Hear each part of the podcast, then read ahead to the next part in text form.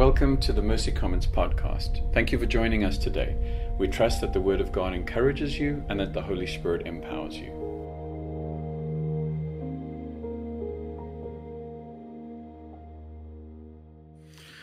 Hi, everyone. My name's Nick. Um, I'm one of the pastors here. Thank you so much for being here. Um, it's such a privilege to gather with you. Um, I'm going to pray, and then we're going to continue our series in Colossians. Father, we, uh, we are an unashamedly needy people. Uh, we are reminded daily that uh, we cannot do this um, on our own. And for us as Christ followers, um, that isn't something that we want to hide. Because the goodness and kindness of who you are means that we don't have to do this in our own strength and on our own. And your spirit is within us, as Neil has prayed, and your spirit um, is with us now as we gather together. Um, I want to thank you that it is your Holy Spirit that takes the truth of the Word of God and um, enlivens that in our soul. And that's what I pray for this evening. Uh, I want to pray for your kindness. I want to pray for your power. I want to pray that you would anoint me and my lips and my mind, but I also want to pray that you would anoint our hearts to be able to receive this message. Um, we ask this in your name and for your glory. When Lisa was talking about uh, Lord, which is actually how you pronounce it, Lisa, I'm just saying, um, L A U D, it's, uh, it's interesting. I, I, love that word um, because it does mean, um, obviously, it means what she said. She wasn't lying. But, um, but I just love that word um, because when we Lord God, there is a sense in which we unashamedly are telling Him and everyone around us and every spiritual force and power um, that our trust and our hope is in Him. So, we are continuing in our Colossians series, and last week Sean did an amazing job, and he looked at uh, chapter 2, the beginning part of chapter 2. Um, and in the beginning part of chapter 2, one of the things that he spoke about was that the written code of our debt, of our sinful debt, was wiped away. Now, Martin Luther, and many of you may know who Martin Luther is, but for those of you who don't know, October 31st is actually Reformation Day. Um, it also happens to be Halloween, but it's actually Reformation Day, which is when Martin Luther took his thesis and he nailed it on the Wittenberg door. And Basically, what he was reminding the church then is that it is by grace and faith alone that we have been saved. It is by trusting and believing in the sacrifice of Jesus. That and that alone is what saves us. Anyway, Martin Luther had this um, very difficulty. He was a, a depressive guy, and he really struggled a lot with shame and guilt. And one day, as he puts it in, in one of his books, he was visited um, by Satan. And Satan gave him this scroll. And he opened the scroll, and written in his own, in Martin Luther's own handwritings, were every single thing that he had done wrong every sin that he had committed, every impure thought he had ever had, everything was written down on there. Um, and all the devil did was say to him, Is this true? And Martin Luther said, Yes, this is true. Is this true? Yes, this is true. And he was starting to get depressed and full of shame and guilt. Um, and as he tells the story, as the, as the devil got up to leave his job being done in terms of shame and guilt, he turns to him and he said, All of this is true, but right across there now, the blood of Jesus has cleansed me from all this sin. And he disappeared. And last week, um, Sean told us about what Jesus had done, which is um, absolutely blotting the debt that had been written against us. That he, Jesus Christ, had disarmed the rulers and authorities and put them to open shame by triumphing over them Therefore, let no one pass judgment on you in questions of food and drink or with regards to festival, new moon, or Sabbath. These are a shadow of things to come, but the substance belongs to Christ. And we know that the victory was an all encompassing victory. What Paul was talking about was in those days when a general uh, had won a great victory, what he would do is he would parade uh, the army that had lost and he would parade them through the city, and people would throw rotten vegetables at them. And the general was either naked or he was dressed in a black robe. He was disarmed, humiliated. And this is what Paul is saying, what Jesus has done to the accuser of our souls. He has completely disarmed and humiliated him. And so Paul tells the Colossian church, I don't want anyone to pass judgment on you. And there's two words that we're going to talk about tonight. The one is judgment, the other one is disqualification. Last week, um, Sean did a great job talking about judgment. This week, we're going to look at disqualification, and we're going to look at Colossians 2, verse 18 to 23. Let no one disqualify you, insisting on ascetism and worship of angels, going on in detail about visions, puffed up without reason by his sensuous mind, and not holding fast to the head, from whom the whole body, nourished and knit together through its joints and ligaments, grows with a growth that is from God. If with Christ you died to the elemental spirits of the world, why, as if you were still alive to the world, do you submit to regulations? Do not handle, do not touch, touch, do not taste, referring to the things that all perish as they're used, according to human precepts and teachings. These indeed have an appearance of wisdom in promoting self made religion and asceticism and severity of the body, but they are of no value in stopping the indulgence of the flesh. So last week we spoke about how Paul talks about judgment. Uh, now, these two words are interesting because they're used in the sports category. Judgment, if you can think of it, is like in gymnastics.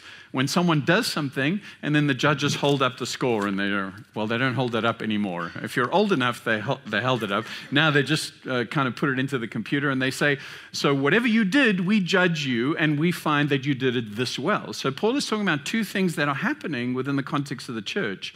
There are people that are judging your Christian performance, and then there are people that are disqualifying you. And disqualification is this shift in language where he says, now there are some things where people are saying you're not a good enough Christian, but there's another way, and people are saying, actually, you can't be part of us unless you do these things. You are disqualified, exempted, uh, excluded. Every game we play has rules. And if you don't compete according to the rules, you're disqualified. Some rules are there and they are legitimate and they're, they're, they're a good reason for, for rules being there, but some of them are pretty silly. Now, being, um, being from having spent a lot of my time in South Africa, I've watched a lot of rugby. And rugby has a thing called a sin bin. And a sin bin is when you do something wrong, which is against the rules, which is punch someone in the face so that you knock them out. We can carry on. Um, yeah, right? I love that picture. And then come through with the elbow and hit him in the face. Now, okay, does anyone think he should not be disqualified? No. No, he should he should the correct answer is he should be disqualified, right? And when he gets disqualified, he goes to the sin bin. And he sits on that tiny little chair and you get you get 10 minutes in the sin bin. I can't even pronounce the Samoan man's name. Um, but you sit there, and then 10 minutes later, you're, you're able to go back in.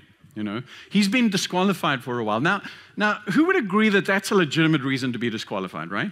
What about this? In hockey, you have the penalty box, which is the same kind of thing. This guy is excluded because his shirt is tucked in.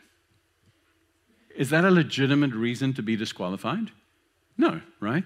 In fact, they're arguing about this with the uh, NHL. And I know only one of you really cares or even knows what I'm talking about. But the point is this there are legitimate reasons to be disqualified and non legitimate reasons. And Paul is talking to the Colossian church, and he's saying that people are adding to the rules of what it means to be a Christ follower.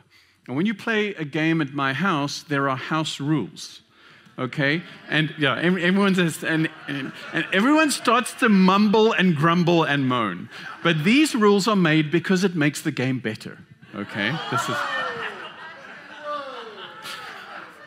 It, it, the rules are not there in order to give me a competitive advantage. That's not why the rules are there. okay, whether you believe that or not. Let me say this though. Um, some of the leaders of the Colossian church weren't trying to exclude and disqualify people. They literally believed that if you did these things, uh, that it was better for your faith. If you ate certain foods, if you attended certain festivals, if you had certain physical characteristics, like if you're a man, if you were circumcised, then you would reach a higher level of spirituality. Uh, but Jesus taught against that in terms of the Sabbaths. Paul and Peter talk about what it means to not be disqualified by the fact that you're not circumcised or not be disqualified by the fact that you don't eat certain foods. So, what were some of the house rules that were going on in the Colossian church? Well, verse 18 says that no one disqualify you insisting on asceticism, asceticism, yes, there we go, I got it, Alison, taking delight in false humility, worship of angels, going on in details about vision, and being puffed up without reason by his sensuous mind. So the first thing is this phrase, which is translated delighting in false humility. And so today, that word asceticism means the harsh treatment of the body for the purpose of spiritual insight. So, what we do is we treat our body harshly for the purpose of spiritual insight. And in those days, what the guys believed was that any kind of physical thing was bad. Um, so, your body was bad, food was bad, sex was bad, possessions were bad. And the, re- the way to reach a higher level of spirituality was to deny any of those things and to separate from your flesh. Later on, we'll talk about why they had a problem with Jesus because um, one of the things that is core to our understanding of who Jesus is is that he came in the flesh. And if you believe that flesh was evil, then how could Jesus come in the flesh? And so the Colossians believe, well, Jesus just must have been some kind of apparition or angel. By severe treatment of the body, what the person would do would reach some kind of ecstatic vision or a trance, think peyote here, and enters a realm that is exclusive spiritual, and unable to be tested. The other thing is that having these visions is proof that I'm better than you. It means that I've reached a higher level of spirituality. Therefore, the irony of delighting in humility. How do you delight in humility? It's, it's impossible. The thing is, though, that God calls all these things good. Food is good, sex is good. There's nothing wrong with having possessions. But, but the idea that we make these things idle or idols is what the difficulty is. And Paul isn't saying that we need to indulge our flesh, but he's saying that everything these guys are telling you to do does not work. At the end of the thing, he says they, they have no power in curbing your fleshly desires. And so next week, when Chris preaches, he's going to teach us exactly how that works, right, Chris? That's what's going to happen next week. Next week, what Paul goes in is he says, because Jesus has done all of this, and because these guys are asking you to add these things, let me, let me show you what life in Christ actually looks like. But what about today?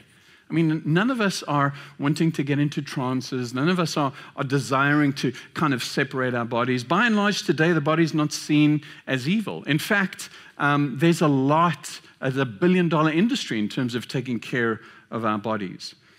But also, these days, we do tend to separate our spirits from our bodies. One of the ways is, is our sexual ethic. It's the idea that it really doesn't matter what I do with my body um, because it's not intrinsically part of me.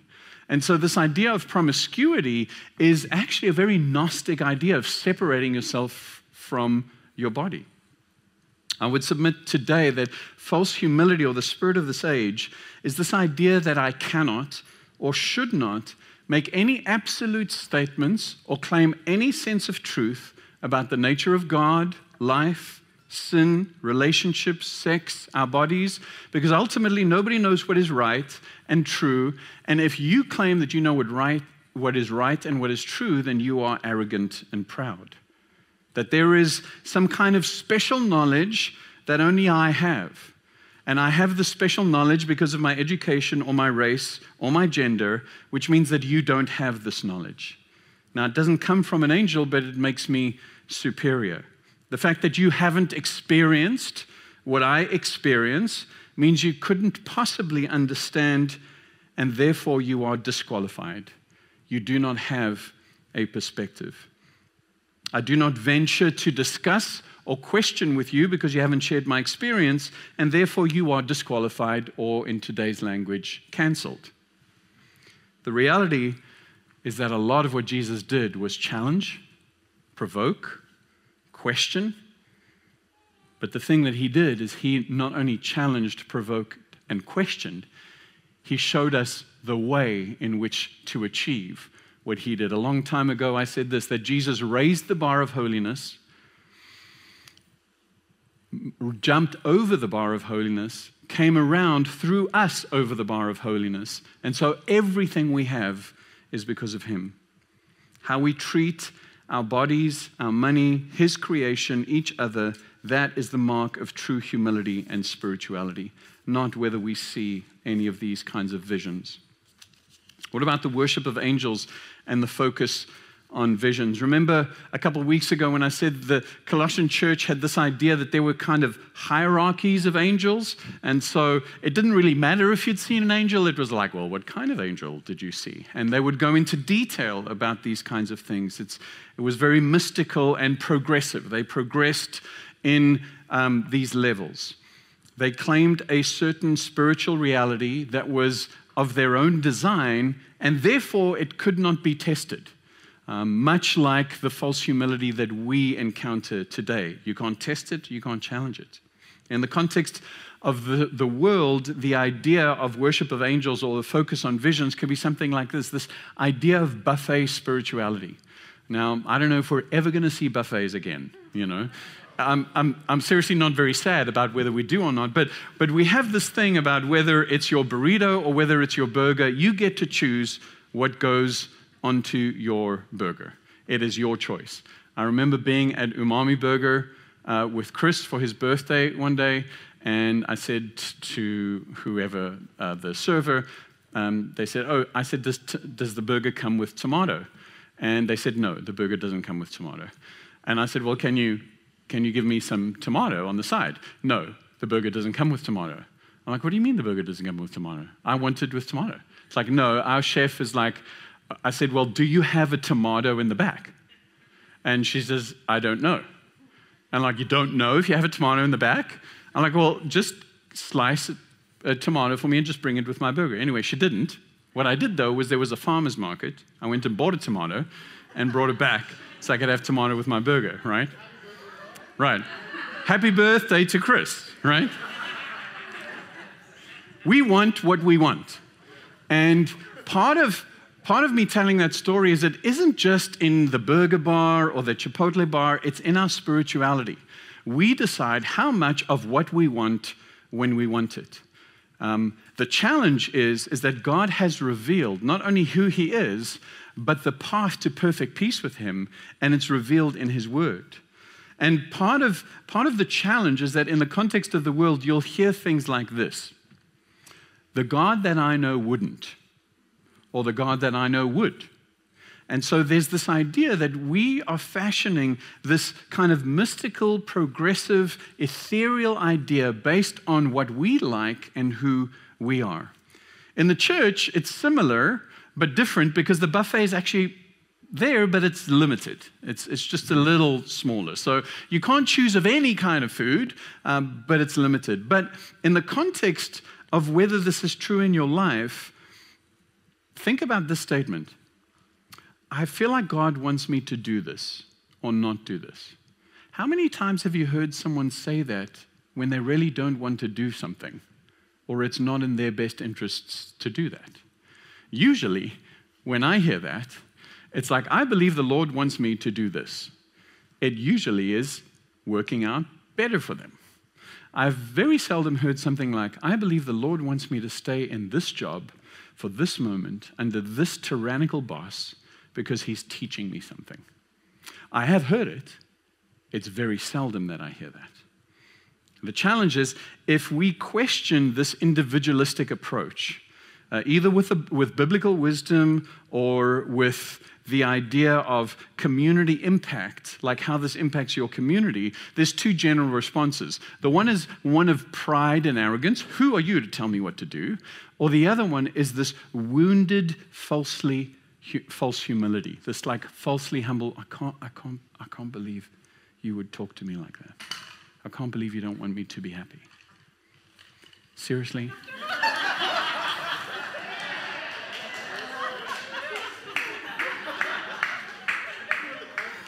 For those of you who don't know what happened, at the YMCA was wooden floors, and, and uh, these hydro flasks would get knocked over often, every Sunday. So thank you for the reminder that we're not at our home. Now, let me say this visions are not wrong or demonic, But equally, the paranormal and supernatural is not automatically good. We've spoken about this before. Um, any kind of supernatural thing either comes from God, the devil, or your flesh. And so the Bible says test everything. Uh, we don't deny prophecy. We don't deny visions or dreams. We, we, uh, we see a New Testament where people have been led by that. Joseph, Mary, the wise men, Peter, Paul. Um, all of these people have had either visions or dreams or an, angelic visitations. The Bible and church history is littered with men and women that have received these visions.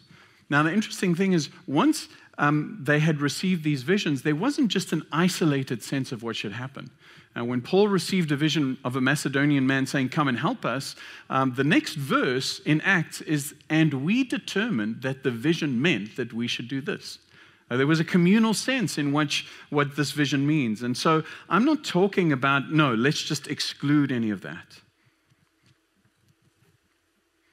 One of the challenges we have is that it's not wrong to desire the tangible, authentic spiritual experience that includes visions and dreams and prophecies. But God's word clearly teaches this that it is our pursuit of Jesus and our worship of Jesus and the continuation of desiring to do his will and to love his people um, and to be on mission in the world that enables us to be open to these kinds of things. I seek Jesus first, not this kind of dream or angelic visitation. The Gnostics weren't pursuing visions to make them more effective missionally or to encourage the church for direction. They were pursuing them to make them feel more superior and to disqualify the rest of the church. What do these things lead to? If I play by these house rules, what, what happens to me? Why? I get full of pride, disconnection, and fleshliness. Uh, Paul says that you're puffed up without reason by a sensuous mind, not holding fast to the head. I love this idea of puffed up. It's like a balloon. Have you ever tried to build anything with a balloon? You can't build anything with a balloon. Paul says knowledge puffs up, love builds up. Think of the stability of a brick versus a balloon.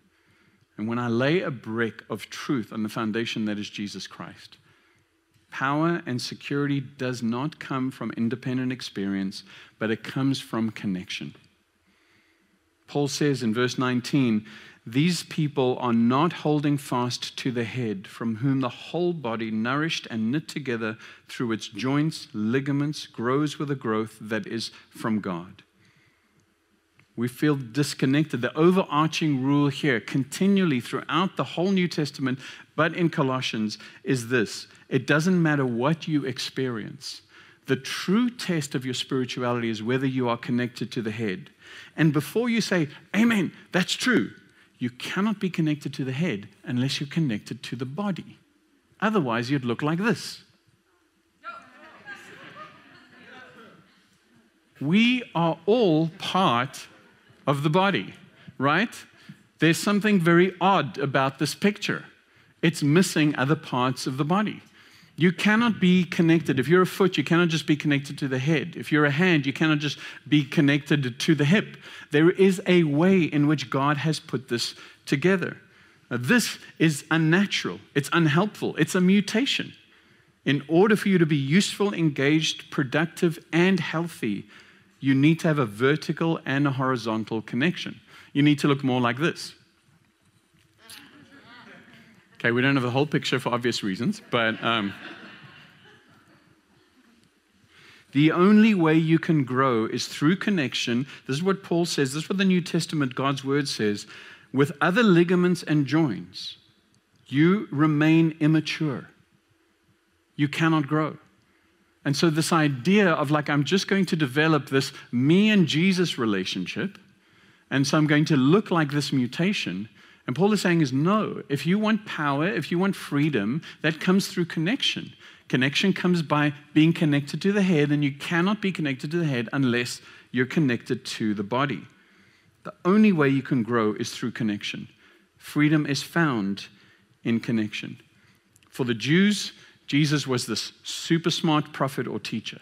For the Gnostics, he was some kind of angelic apparition.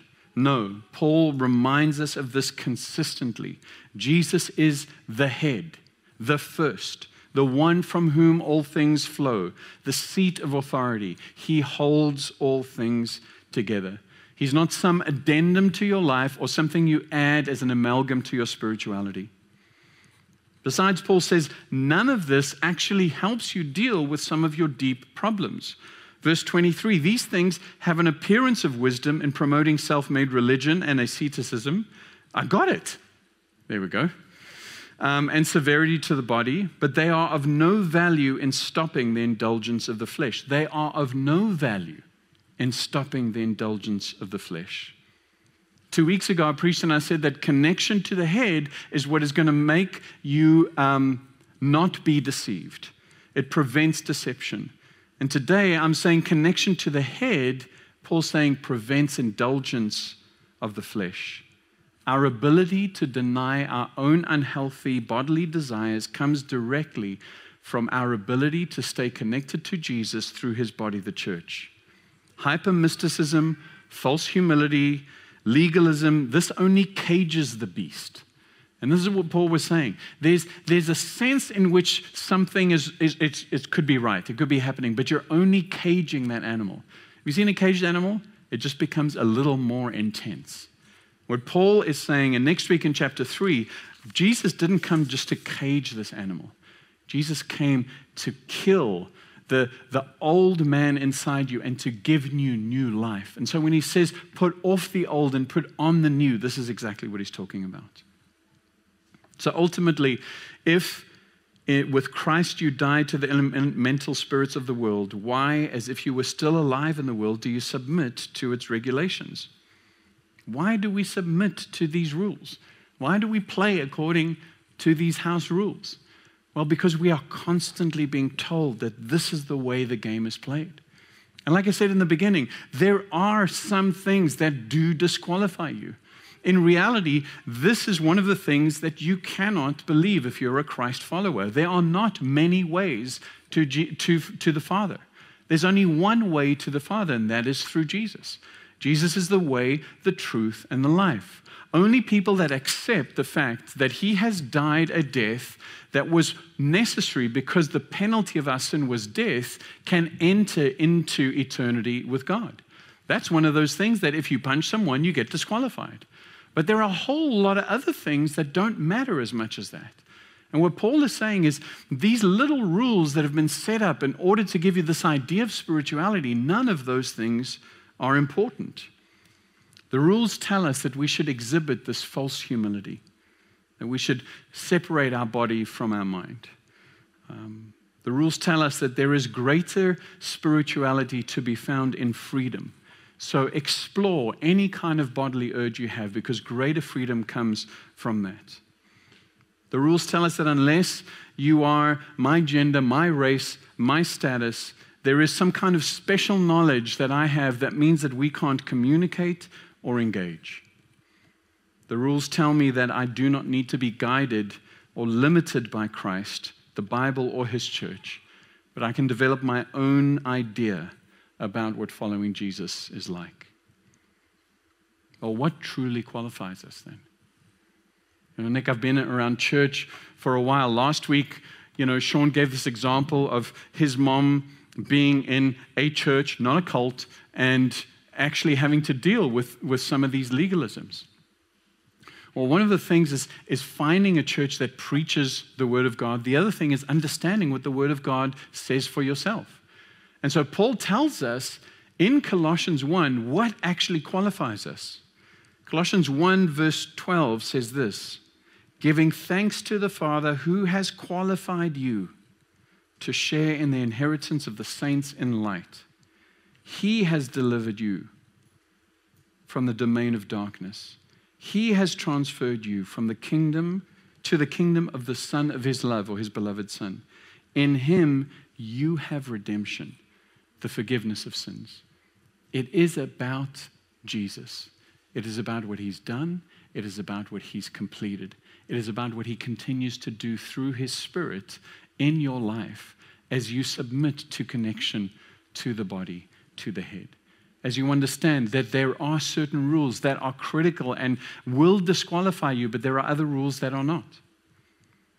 We cannot be qualified or disqualified by our fellow player or by our opponent. So the Lakers are playing right now, right? When, uh, when LeBron goes up for layup and he misses it, what does he do? He complains, right? Who does he complain to? He complains to the ref. Does he complain to the person who hacked him? No? Well, okay. Does that help? No, he complains to the ref. The only person that has the power to do anything is the referee, the umpire. And Jesus is the umpire. And Paul tells us we give thanks to the Father. Why? He has qualified us to share in the inheritance of the saints. I don't complain to people around me. I don't, I don't even complain to my opponents. I say, God, I need your wisdom to be able to work through this. How do I do that? Can we be a people that enjoy our bodies but are not ruled by them? Can we be a people that are truthfully loving and not proud? Can we be a people that are supernatural but submitted and live lives connected? Can we be a people that recognize the power of God comes from connection? Can we be a people that recognize our freedom comes from connection? Let's pray.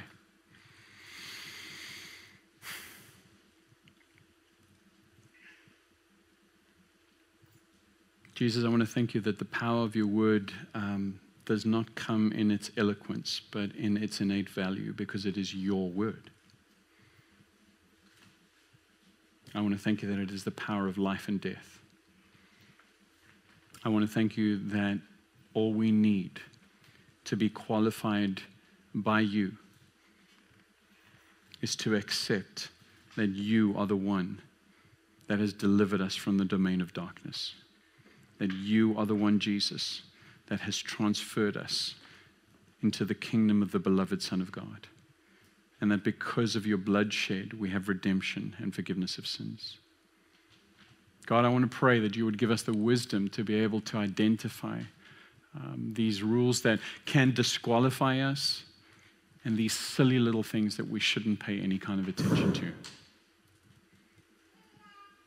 God, I want to pray that in the midst of this evening, there would be one thing that your Spirit whispers to each person here I have qualified you. You can become a partaker of light. God, I want to pray that if there's anyone here that doesn't know that for sure, I want to pray right now, Spirit of God, as you hovered over the void of what was this earth, that you would hover over their souls and breathe life into them. God, I want to pray that as we continue to worship with communion, that you would seal this word in Jesus' name.